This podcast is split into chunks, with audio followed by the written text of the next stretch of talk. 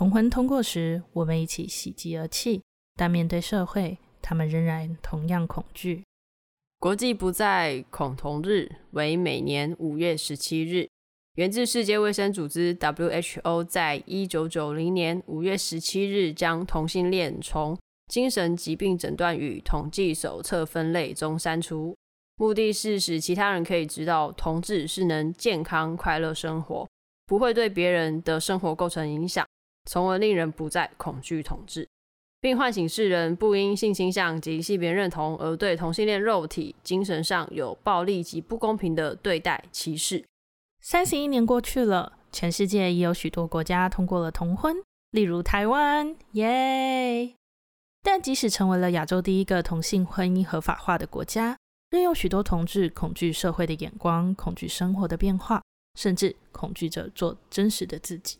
因此，今年在国际不再恐同日来临之前，台湾伴侣权益推动联盟与爱最大慈善光协会将举办“同恐不再反歧视救助计划”公益活动。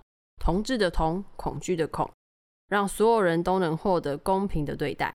依照捐款的金额不同，可以获得彩虹瞳孔系列的回馈品，有伙伴徽章、彩虹墨镜以及彩虹 T 恤。希望所有人的瞳孔能够透过彩虹看到同志的美丽。并让瞳孔不再。详细资讯都可以从本集资讯栏连接到瞳孔不再反歧视救助计划官网查看。爱最大慈善光协会也有在 YouTube 放推广影片，推荐大家可以去看哦。看的时候记得不要摔手机，不要砸电脑。让我们一起成就比昨天更多一点幸福的明天。Hello，大家好，这里是我才没有要出柜，我是说法克，我是苏苏丽。我们今天来宾有两位，长得很像。声音也很像，什么都很像。我自己有时候会搞错。欢迎乌马跟 Jin。嗨嗨，Hello，Hello，大家好，我是乌马。大家好，我是 Jin。你看，听起来就是一样啊。我觉得听起来蛮像，但因为我刚刚我看到他们两个，我觉得他们两个其实没有长很像。你为什么会搞混？大概是我视力需要检查吧。大学的时候你们就是这样的打扮，还是会比较像？呃，大学的时候就。现在这样子的打扮，因为我觉得两个人的气场跟气质都不太一样。我们也觉得这件事蛮有趣，因为我们在高中以前，我们一直被外界认为是长得非常像的，几乎是分辨不出来。嗯嗯、但是可能大学之后，我们在不同的环境，各自开始发展自己的生活圈，所以好像外形就会跟着这个不一样环境。对，对，真的这个真的差蛮多的。就是同样生活环境，然后同样的时间，就是上下学，反正就整个都非常像，包括以前制服都一模一样。然后大学之后，真的是完全长成不一样的人。我们讲了那么多，现在听众就会想说，为什么一直在说他们像？哦，因为他们双胞胎啊。对，我们今天请了一对双胞胎来上我们的节目。那个同样的环境，然后就变得有点像。我那时候脑袋想的是，所以它有点像月经嘛，就是大家会互相影响。然后可是因为到了大学之后，他在不同的环境，所以反而受到的外界刺激好像就不太一样，让两个人的脸也长得不太像。嗯，对。但你们有讨厌被人家说你们两个很像吗？我们有听过有一些双胞胎很讨厌从小被认错，但是因为我们可能就觉得很好玩，看到一模一样的时候，就是一定会问说哇，谁是姐姐，谁是妹妹之类的，然后或者是就会猜，或是会搞错。就是如果是认识的朋友，嗯、然后遇到对方可能会不小心喊错这样，然后我们就会觉得很有趣，我们就会以此为乐。一开始只是觉得有趣，后来就会干脆以此来逗乐大家。以此来逗乐大家，还是以此来恶作剧？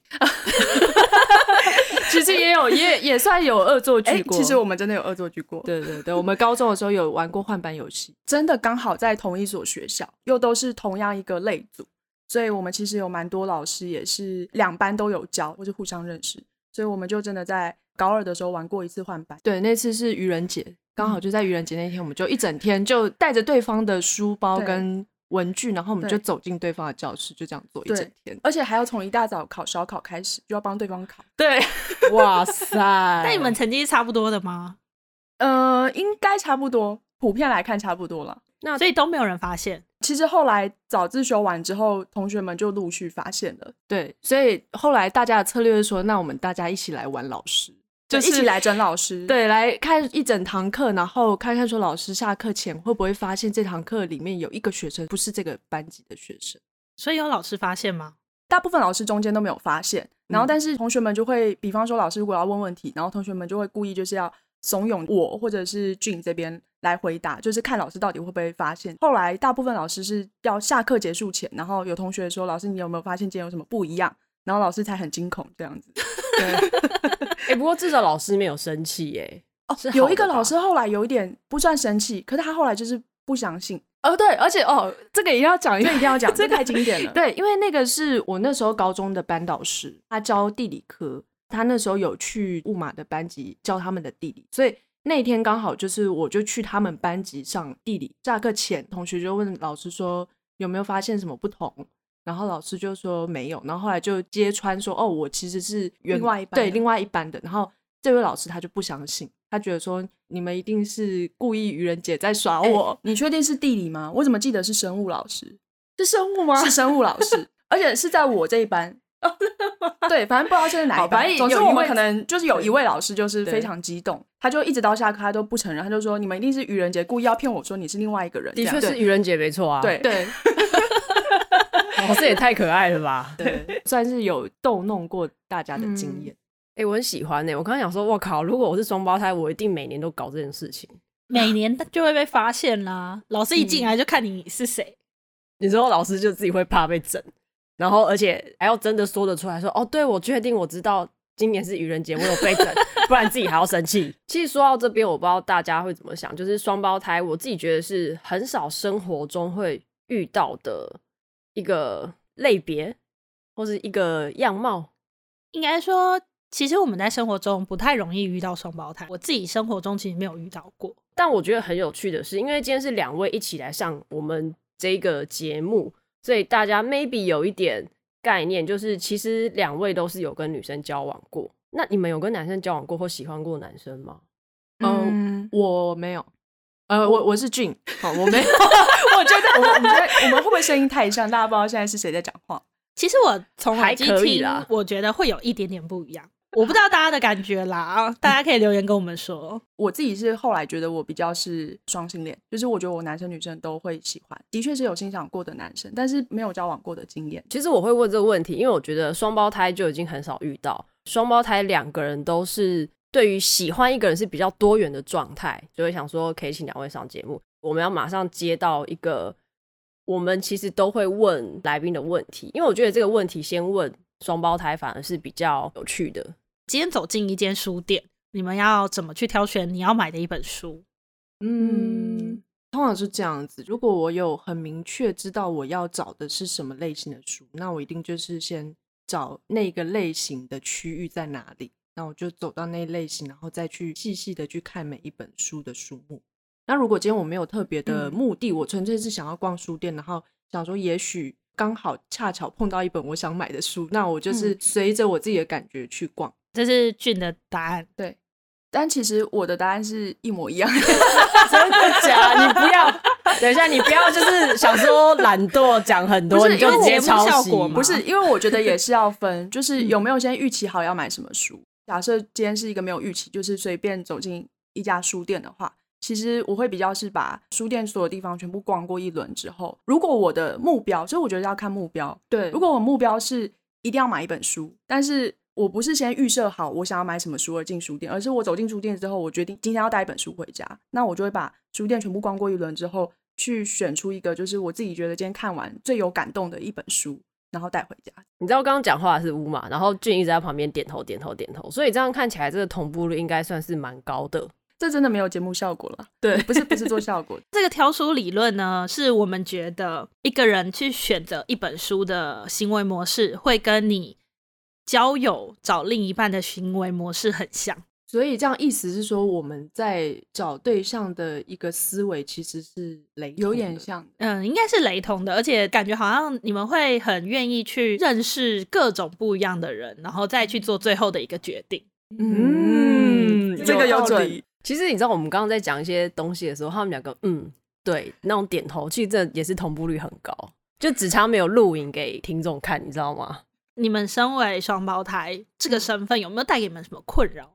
我觉得目前为止好像没有，然后乐趣更多这样子。偶尔会被认错嘛，以前在同一间学校的时候比较容易有被认错的情况。到大学各自在不同的学校，其实还是有那种路上会被对方学校同学遇到，就觉得哇，台湾真的太小，就是 有那种还是会被遇到的状况。但是通常都会觉得说，对方会是哎惊讶一下，说、嗯、怎么不是我想象中的那个人？然后他们就会借此认识到说，哦，原来对方有双胞胎的这个姐妹。对，所以对我们来说是乐趣跟收获多于困扰，因为我们很像是会就多认识一倍的朋友，或是我们朋友圈好像会。扩大，或者是说，应该是我们发现很多比较好玩或者是好处的地方。比方说，求学阶段是同步的，所以我们几乎所有的功课或什么都可以一起讨论，多一个可以讨论的人，然后朋友可以多一倍，大概就是这个概念。听起来我有点羡慕，感觉感觉优势 很大哎、欸。因为我们也算是感情好的双胞胎，嗯，我觉得这个还是有有一些差别啦。对，对，有一些如果感情不好，他们恨不得自己各过各的生活，就比较不会有像我们这种觉得说我们两个一起有的就是对方也可以一起共享。可是应该也就只能共享朋友啊。你们有遇过喜欢的对象很相似的吗？或者是说你们可能去看对方带回来交往对象？你会不会可能心里也觉得、嗯、哦，这种诶、欸，我好像可能也会喜欢，或是我好像也可以？我怎么觉得你在挑拨离间？不是，没有，我真的很好奇，因为毕竟他们，我以前不知道他们同步率可以这么高。就对象来讲，反而就很特别。我们以前会觉得，我们大概从里到外，可能就从细胞核那种 从里基因，基因 到外，可能就外表觉得都是一模一样的，或是我们内心最核心的价值观是一模一样。但我们后来发现，我们在对象这件事情竟然是截然不同，可以说是天差地别嘛。对，我们可以先举一个，也不是对象，就只要是朋友这个例子，就是一个国小的朋友的例子。我现在是乌马，我小三的时候，班上转来一个转学生，一个男生，我就跟这个男生感情就特别好，觉得是好朋友。然后我们有很多可以甚至一起表演或者是一起上台报告的机会。后来到小五、小六又会重新分班之后。这个男生转到姐姐班，嗯，刚好跟我就同班这样子。结果呢，我就觉得这个男生他很喜欢找人吵架，他很喜欢据理力争。然后我那时候对他这些行为非常看不顺眼，所以他来我们班上的时候，我跟他相处是非常格格不入。但是我那时候就已经知道他之前是认识雾马，所以我那时候就觉得说很奇怪，觉得说就是雾马到底为什么会跟这样的朋友相处那么融洽，但是我跟这个人完全就是水火不容，水火不容。然后我也觉得很一头雾水，因为我就觉得有这么困难嘛？怎么会发生这样子的事情？我这现在听到一个很分歧的，哎，对我来说，双胞胎这东西只会存在于漫画跟偶像剧里面，它没有出现在我人生过。所以我想要问一个，就是少女漫画问题：你们有没有被同一个人告白过，或者喜欢过？没有。完全没有，完全没有，真的没有。如果是同一个人，那他就是认错吧？我觉得有一个有一点接近的例子啊，但是那不能说是刚好同时喜欢上我们两个，而是说刚好我有一任的对象，他之前是认识雾马，他跟雾马是读同一所学校，嗯，后来在工作职场上我跟他认识，然后他对我就印象比较深刻，然后后来我们就在一起了。那这件事情就是他有跟我说过，说他之前在学校其实就常常有注意到雾马，但是那时候还没有机会去跟他认识。可能刚好我这个对象他就会被某一种样子吸引，这是一种移情作用吗？算吗？我不知道哎，没有，就可能我就是喜欢长这样的人。所以他们两个都可以涵盖在这个样貌里面。哦哦，就哇，多年以后以为又是遇到那一个，哎，但其实是另外一个。对 对，真的，他当下真的是，当下真的是这样。然后事后他还有跟我说，他有明显发现我跟雾马的个性的差别，所以就是说同一款样子的人，但是个性上他比较喜欢我这个个性。之前我在学校也认识他的时候，oh. 但是我就对他也没有什么，就是比较觉得我们应该不是同一挂的。刚那个描述有点在那个比价还是比型号的感觉。对，就是同一款。对，应该说就是觉得很有趣啊。就是一个人在喜欢另外一个人的时候，外形啊、个性，其实这些都是会影响。即便真的好像一样，可是你仔细看，一定会有差异。嗯。我们刚刚有聊到雾马是双性恋，你现在的自我认同是双性恋。那俊要不要讲看看自己的自我认同是什么？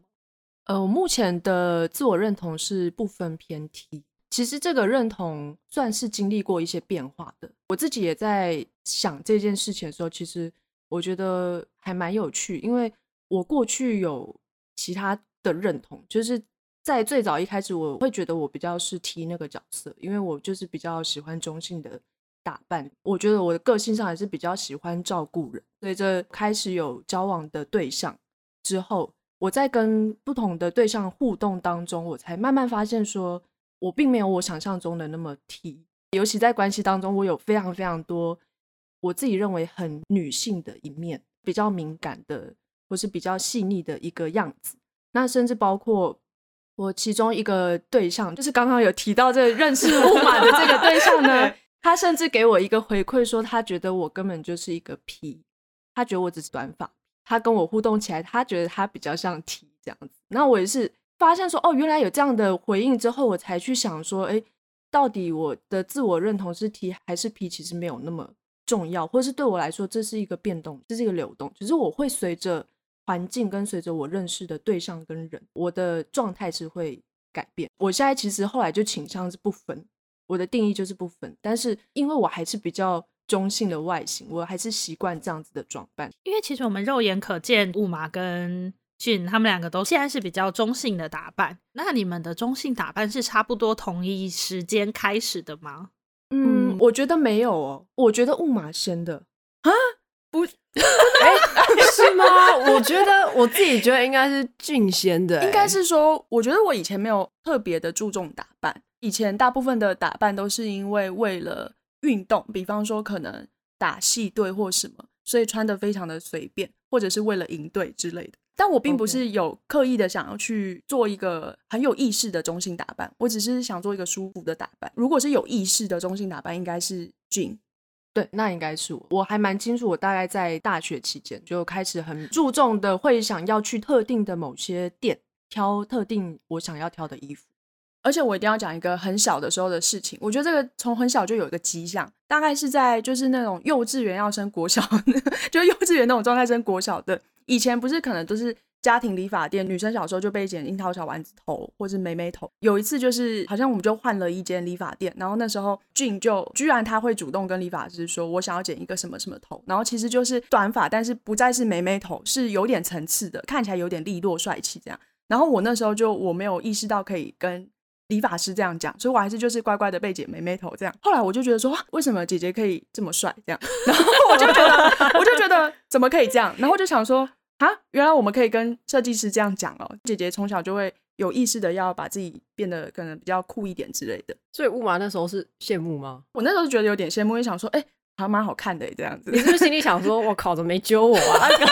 对，有一点点有可能。坦白说，对这段完全没什么记忆了。其实我觉得，因为我还是比较有点妹妹的角色，虽然我们就是其实没有这个差别了，但是有时候还是真的会有一点点跟着姐姐走的那种倾向。你们自我认同形成的那个时间点也有不一样吗？嗯、或者是说有没有特别因为自我认同的这件事情，然后去找对方讨论？我觉得形成的时间点可能不太一样。我先讲一下我的好了，因为我觉得我的状态是从以前到甚至就到大学，我其实都没有去感受到或是要去分辨自己的喜欢的对象或倾向。简单来讲，我对于要不要有感情这件事情或有爱情，我是完全没有开窍的，也完全不觉得有需要。所以是因为后来无意间就发现自己喜欢上。一个相处很久的朋友，然后是一个女生的时候，在那之前，我其实对于同志的相关的议题，不管是男同女同或者什么，我其实是没有特别去接触的，因为我会觉得我对这个族群不了解，我事实上也不会去觉得我是属于或不属于这个族群。简单来讲，就没有想过这些。是直到我无意间觉得发现我竟然喜欢上女生的时候，我才觉得说啊，原来我会喜欢女生。然后一开始我就觉得还有点没有办法接受，没办法接受是觉得。我好像不知道这个是我的一部分，是后来才慢慢可以接受，然后思考说，那所以我只喜欢女生吗？但其实后来想一想，没有，我之前其实有欣赏过男生，所以我才慢慢去定位说，那我应该是双性恋。因为我之前认识乌马，所以我知道他真的是很晚，因为我是幼稚园就知道我喜欢女生，然后他是上了大学，我就想说，哇靠，原来可以到这么成人，然后开关才会打开。其实我对这件事情蛮惊讶的。对，那你刚刚说的那一个，就是你喜欢上。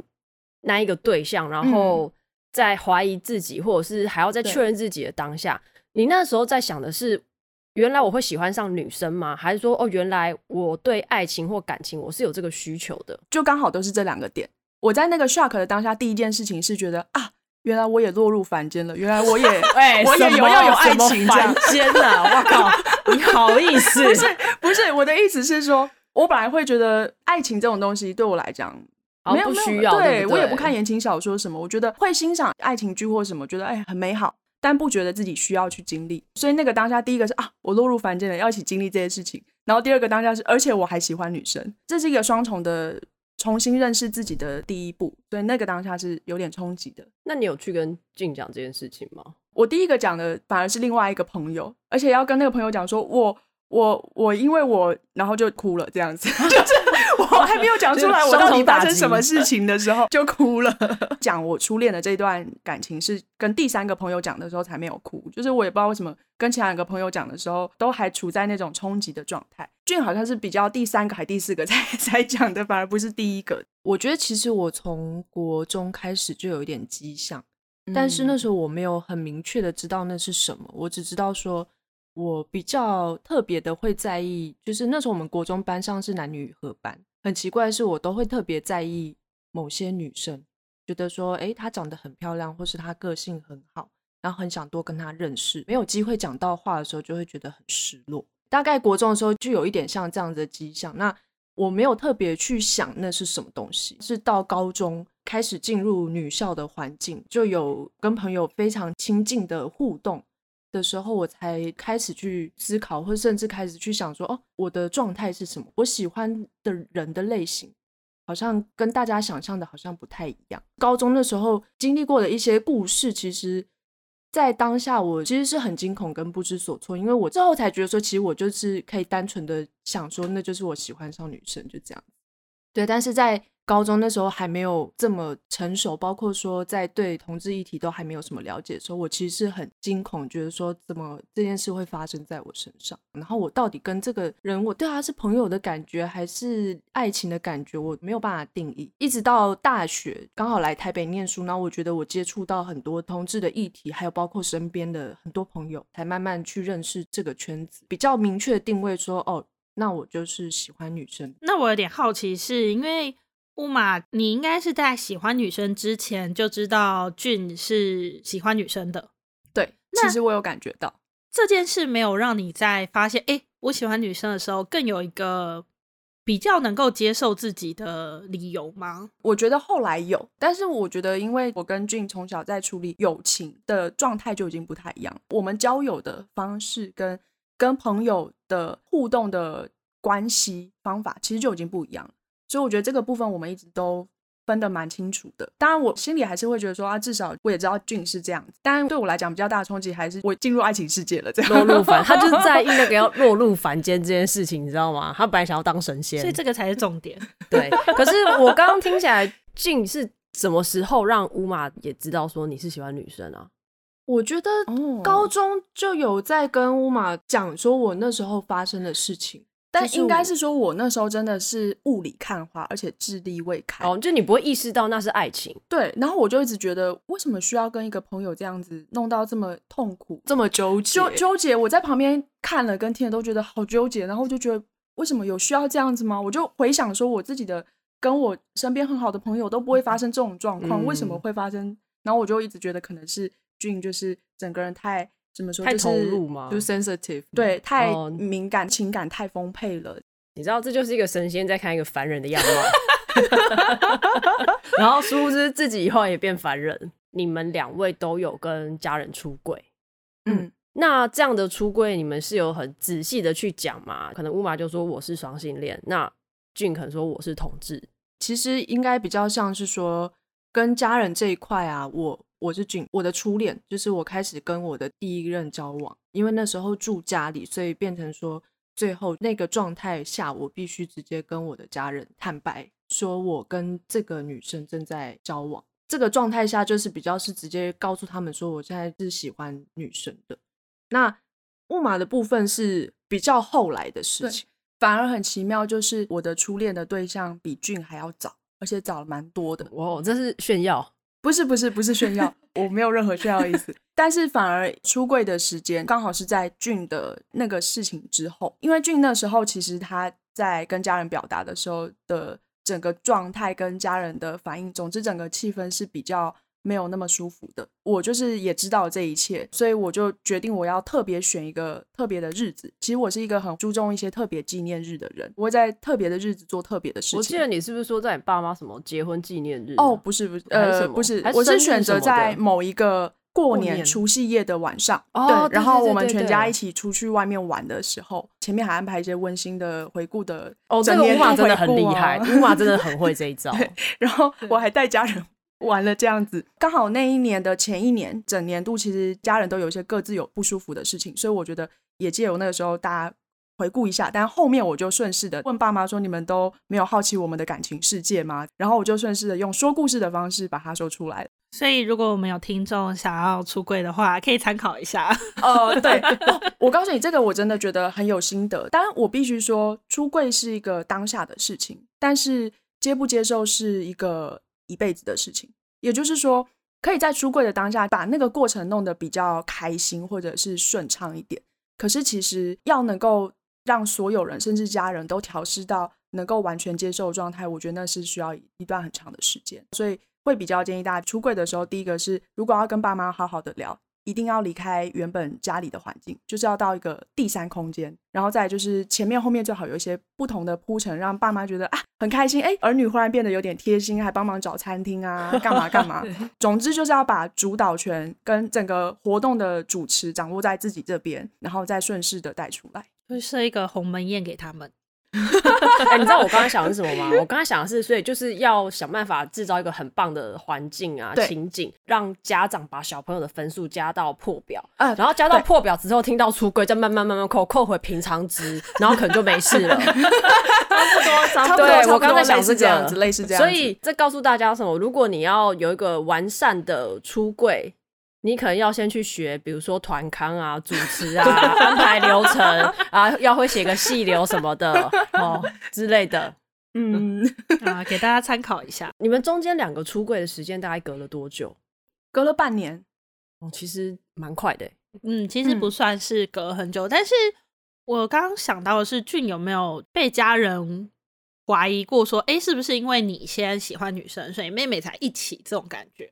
他们当时的反应并没有让我们感觉他是这样子去理解，因为他们其实很早就知道说雾马跟他之前的这个对象他们是很好的朋友，他们还是室友住在一起，所以家人很早就知道他们是好像感情很好的感情很好的关系，只是没有去想过说原来是好到 这样子的关系，好到要睡同一张床。对，对，对我来说，爸妈比较像是他们。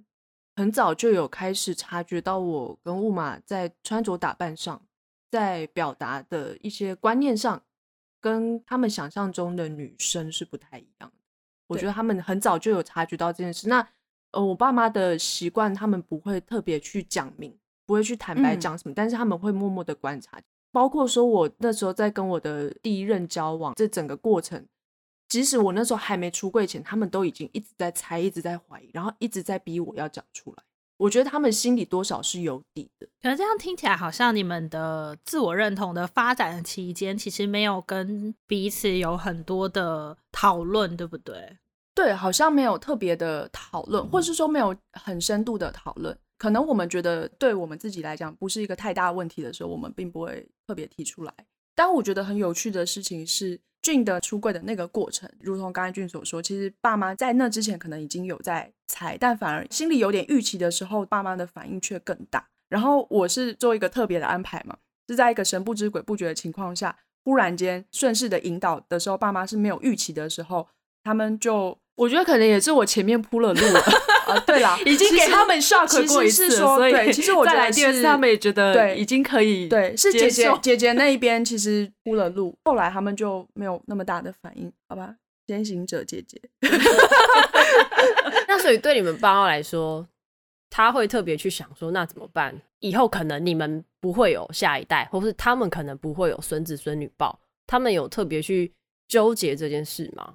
我跟俊友讨论过类似的情况，是我们有一个观察到，我爸妈现在有一个很有趣的现象，就是我们虽然出柜了，但是他们现在的状况就在一般日常生活中问候或什么，还是会好像把我们当成就是，比方说最近有没有什么样异性的对象啊，有没有将经常碰到一些什么男生啊？嗯，就他们还是处在这个状态，柜子门我们已经打开了，但是他们假装不存在。嗯，他们就还是问，然后希望有一天听到你们回答说哦有，对，之类的，或者是会提说哦亲戚什么某某又结婚啦、啊，意思是说看我们有没有也想要。结婚啊，然后觉得说，如果可以有个男生来照顾你，这样子你不用那么辛苦啊。其实他们都还是会，还是有表达表达这样的期待，跟我妈一样啊。我妈也是啊，我妈还会说什么，如果国内找不到，找国外也可以啊。然后最好可以有发色怎样啊，眼睛颜色不一样，什么也都 OK，没问题啊，我们都可以接受。我想说，要干我不行啊，就是女生不可以。其实我刚刚在想的是啊，比如说你们家人问说有没有认识异性，会不会可能你们也可以试着跟他说有啊，我最近有认识同性。我们倒没有回答那么直接，只是通常是爸爸啦，会问说有没有遇到什么男生，我都会说有好多男生哦、喔，可是我都不喜欢。没有，我就说很多都很好啊，这样子就故意这样子。对，我的说法是会说我条件太高，没有男生可以符合。哎、欸，我觉得这个理由也很棒哎、欸，因为会符合就是女生啊，怎么可能会有男生符合？我觉得这样很。如果真的符合了再说。像我有些双性恋的朋友，他去出柜的时候，他也会在想，我到底要出双性恋的柜，还是我要出女同志的柜？对雾马来说，你有特别去想过这件事吗？因为你可能特别去解释你是双性恋，你家人就会觉得哦，那有机会。因为我出柜的那个当下，我其实讲我那时候初恋的故事。所以并没有很明确的跟爸妈讲我定位我自己是什么，这其实我觉得是双性恋的困境。我觉得我可以喜欢男生，也可以喜欢女生，所以我就会觉得好像这变成是一个可以选择的。所以我的困境就会变成说，如果我接下来要有一个对象的时候，我其实好像是可以选择对象的性别。乍听之下就这样。然后还有我在感情世界有个比较特别的状态，就是我其实是有个开关。刚才那个索法克讲的开关是存在的，我有个开关是打开的时候，我可以。很快的时间内，对于只要对我好或让我觉得感动的人，我都可以很快的喜欢上他们。但是如果开关没有打开的时候，都不会有任何的感觉。就是我可以决定我要不要有情感哦，投入这件事情，因为他我有那个开关，因为当过神仙，所以他知道我现在要不要接受 感情，你知道，他可以有一个不同的状态，待在天上。对对对，不，但其实那个是我后来才发现，我真的有这个开关的，也不是真的是我当好了，可能真的是因为第一段感情而有的这样的状态，所以当有这个开关的时候，就更加深了我的那个困境。我这个开关打开的时候，假设真的在我面前两个我都非常。喜欢的人，一个是男生，一个是女生，就都交往啊，开放式关系。我我可能没有办法，我是一个非常专一的人，这样就有点好奇。那俊面对感情的状态，我觉得差距蛮大的。对啊，差距就很大，至少你不用去选择嘛。哇，不是，哎呀，那个，等一下，我要讲一下关于开关这件事情，俊也有不同的东西哦。什么东西？你应该是没有开关的吧？对，我没有开关。我没有像他这种明确的开关，因为对我来说是，我觉得我真的算是看感觉，跟我当下的状态。其实我认识到交往的对象，通常都不是我认识很久的朋友，哦，都是那种我新认识的朋友，然后瞬间我就觉得这个人，我就是会跟他 fall in love 这样。哦，这个部分我觉得。我跟俊真的非常不一样，我觉得我算是属于感觉型的。我觉得也是因为这样子，所以通常我都是在还没有很清楚认识对方的情况下，我就跟对方交往。也因为这样，所以我的感情都算没有维持很久了。好像聊了一个有点难过的话题，还好吧？可是 我觉得这也是好事啊，反正就是好聚好散啊。不适合那就不要，我觉得也很好啊。因为目前算是经历过两段关系，其实对我的收获很大。我只是说个人的成长的部分。然后我也透过这样，其实有越来越清楚知道我想要找的类型跟条件。那这件事我觉得也蛮有趣，因为之前也在跟乌马讨论，就是我们有没有对自己的理想型有一些条件或是想法。我其实蛮明确的，一定要符合两个条件，一个是他要会打扮，他要重视自己的外表，对我来说是要很漂亮，然后要会上点淡妆，或是他要重视打扮。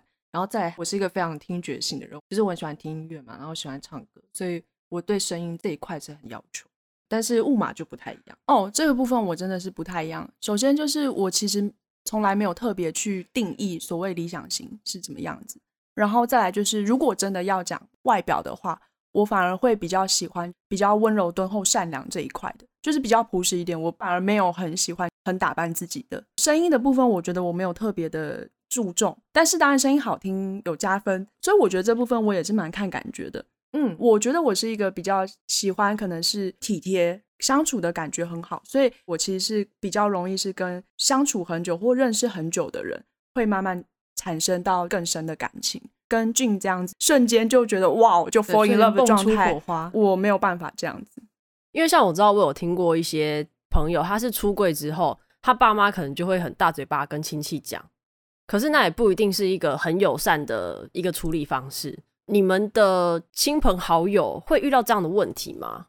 基本上，我们目前跟家人出柜，然后亲朋好友部分我们都没有特别说明的。呃，我相信他们是感觉得出来，因为有加社群、脸书什么，看到照片应该都大概知道，只是说没有明着去讲。家人的部分也不会特别去跟其他亲戚说，所以我觉得大家都比较处在一个就是。默默在心底知道，但是不会特别去公开讲这件事，呃，所以也不会说可能过年或有一些时候可能看到你们回老家，我说哎，那最近什么工作啊、感情啊什么的。一方面，我们爸妈跟亲友的联系度其实比较没那么高，所以就比较不会讲到。很多时候，我们反而跟亲友见面的场合都已经是在大概我们同辈的小孩。结婚的场合，嗯，就是变成亲友大聚会，所以在那样的场合，可能亲友就会稍微问一下说啊，那你们也要加油啊，这样子类似这种，但是他也不会特别明讲什么或明问什么，所以我们是觉得其实我们的亲友都算是蛮友善的，反正跟女生也可以结婚了，对啊，就好像也还好，就会说哦好，我努力，对啊，努力啊，等那个那个对象出来的时候，我就努力这样。那你们两个还有想要特别补充的吗？有一个我们小时候的小故事，长大之后想一想，会觉得这有可能也影响到我们形成对象跟关系这个想法的一个过程。我跟我姐小时候，我们都会玩在一起，然后我们经常就是在玩演戏或玩角色扮演。就真的是从幼稚园一直玩到高中，然后每个阶段玩到高中，嗯，对，然后每个阶段我们都会有自己的故事跟自己的角色，比方说假装我是谁，然后假装俊是谁。那这故事里面，经常我们就会互相扮演男主角或女主角，我们就会去定义这个角色他的性格或什么是怎么样，我们就会互相轮流。比方说这个故事里面我是男主角，然后俊是女主角，他们是一个什么样子？是公主王子的故事还是什么？然后下一个阶段我们就。又不一样，变成我是女主角，然后俊是男主角，扮演一个另外一种不同的性格的角色，所以有点像我们在这个角色扮演游戏的过程中，我们就已经不自觉把自己带入不同的身份、不同的性别，甚至也有不是人的时候，不是人的状态。大概是小二、小三那个阶段，我们那时候因为上何家人英语，然后我们就是考试成绩很好，被送了两只何家人那个。吉祥物小河马，所以我们每个人就拿到一只河马，然后我们就开始用河马来玩他们的冒险故事。然后我们就帮河马取名字的时候，因为那时候也不知道，就想说第一次要帮河马取英文名字，就随便翻字典，然后我们就选了我们自己都觉得很好听的名字。你们知道那是什么名字吗？一个叫 Jeff，对，一个叫 Jeff，一个叫 Roger。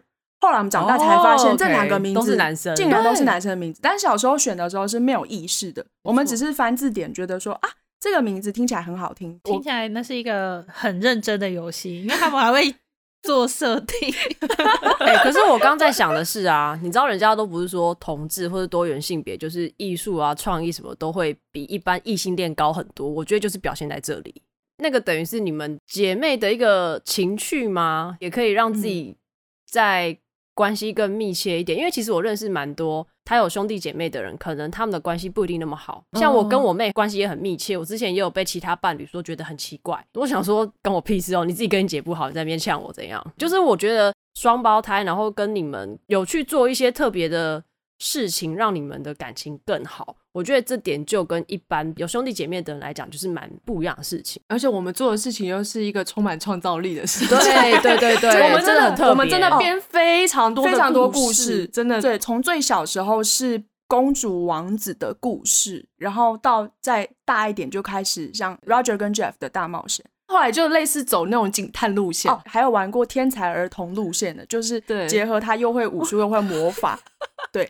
然后反正你们两个怎么有人当编剧啊？对，我们就是真的编了一系列各种季哦，每一季每一季不同故事，然后角色，然后就是，然后他们还有就这一季的第二季是他们的什么下一代之类的，对对，对，对，对，很可爱耶。我觉得很棒哎。爸妈都也不知道我们在玩什么哦。我们因为玩这个角色的故事，所以我们其实每个阶段都会有不同的昵称对彼此。然后爸妈基本上都不知道我们昵称是怎么来的。对，就是他们每次都想说，哎，怎么现在忽然间我们叫对方的方式都不一样？不一样。然后下一个阶段又不一样。这样。对。那你们现在叫彼此什么？呃，现在我们因为没有在玩了，对对，哎要赶快澄清。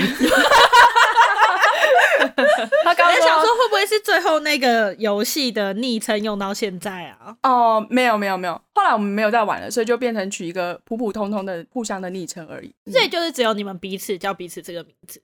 对，对，通常我们都会被问的第一个问题，可能就是区分谁是姐姐，谁是妹妹嘛。然后后面就会问说有没有心电感应，其实都会说其实我们没有心电感应，但是我们真的是。会很有默契，就是会在同一个时间做同一件事情。嗯、然后有个非常经典的案例，就是我们那时候刚好在大学的时候，因为是在不同学校，我有参加系上的系篮，雾马是参加他们带宿舍的团。然后我们就是在一个期末要安排聚会，那因为那时候我大二是系队的队长，所以我就是要负责去筹划这个聚餐的地点和时间，就在师大夜市那边找了一间意大利面的餐厅，然后都定好时间了。当天呢，我就跟我的队员一起先到了，就说哦是几位这样子，然后我们定几点的，然后我们就入座。那个餐厅是一个一楼跟地下一楼的一个餐厅，那我们在地下一楼的座位坐，然后就吃到一半的时候，突然上面听到一阵就是骚动，想说不知道上面发生什么事，结果就隐隐约约看到一个人走下来，居然是雾马，头一探出来是我这样，然后雾马就一探头说。你怎么在这边？然后我就说，哎啊，你怎么在这边？我因为要带那个宿舍的团队，也是期末就是要安排一个聚会的地点，所以我就选在同样一间的意大利面店，然后同样一个时段。其实你们应该还没有上餐，你们才刚入座而已。对。然后我们就是要进去的时候，跟店员讲说我们是订几位几个人，店员就说，哎。你们不是刚刚已经到了吗？我就说没有啊，我就说我们才刚到。欸、等一下，那个不是七月的故事吧？对，真的不是。然后我就很肯定说没有，我们真的有定位，就是你可不可以再看一下？他就说没有，你们刚刚已经到。我就说那那是在哪里？这样子。然后我就下楼去看，然后我就非常的惊讶，我就说你怎么在这边？对，就是这件事我们从头到尾都没有讲好，我们根本不知道。然后我觉得那个店员应该有被我们吓，店员有吓到，我带的学妹也有吓到。对，店员应该想说又不是愚人节，搞什么？经常会遇到有朋友，就是莫名其妙跑来说：“哎、欸，你上个礼拜是不是在十大夜市？”我就说：“没有啊，我没有在那边。”他说：“我好像很常听过。”我看到你，而且我还跟你打招呼，你都不理我。对对对，我知道。我跟你讲，我好像有一次也是看到是俊，但是因为我记得乌马已经有讲过很多类似这种故事，所以我那时候在路上看到俊，我也没有跟他打招呼。如果遇到路上突然有人跟你们打招呼，你们的反应会是？我们通常还是很自然的第一时间反应。就是是认识的朋友就会打招呼嘛，不认识的就会啊，就是你是谁这样子。如果我发现对方是陌生的，然后对方看起来一脸诚恳的说不是啊，你不是那个谁的时候，我们就会讲出来。所以你们觉得你们是有默契的吗？有，对我们应该要准备一个那个、啊、默契大考验，让他们两个玩。哎、欸，我觉得可以之后啊，因为这一集已经太长了。对啊，之后我们可以再请 G 跟乌马来。嗯、其实我们下一集是我们的 T 都这样混的系列君要来我们节目。所以大家如果觉得俊的声音蛮好听的，可以期待一下下一集。或者是如果你单身，嗯、你觉得你声音很好听，你会打扮的话，啊，再私讯我们哦。OK，我相信很多人应该是单身啦，好不好？好，那我们今天这集就差不多到这样。如果喜欢我们的节目的话，记得 IG 粉丝追踪，然后 Apple Podcast 五星评论。好，那我们今天就到这边喽。以上言论不代表所有女同志、双性恋、不分偏题、双胞胎言论。拜拜。拜拜拜拜。拜拜。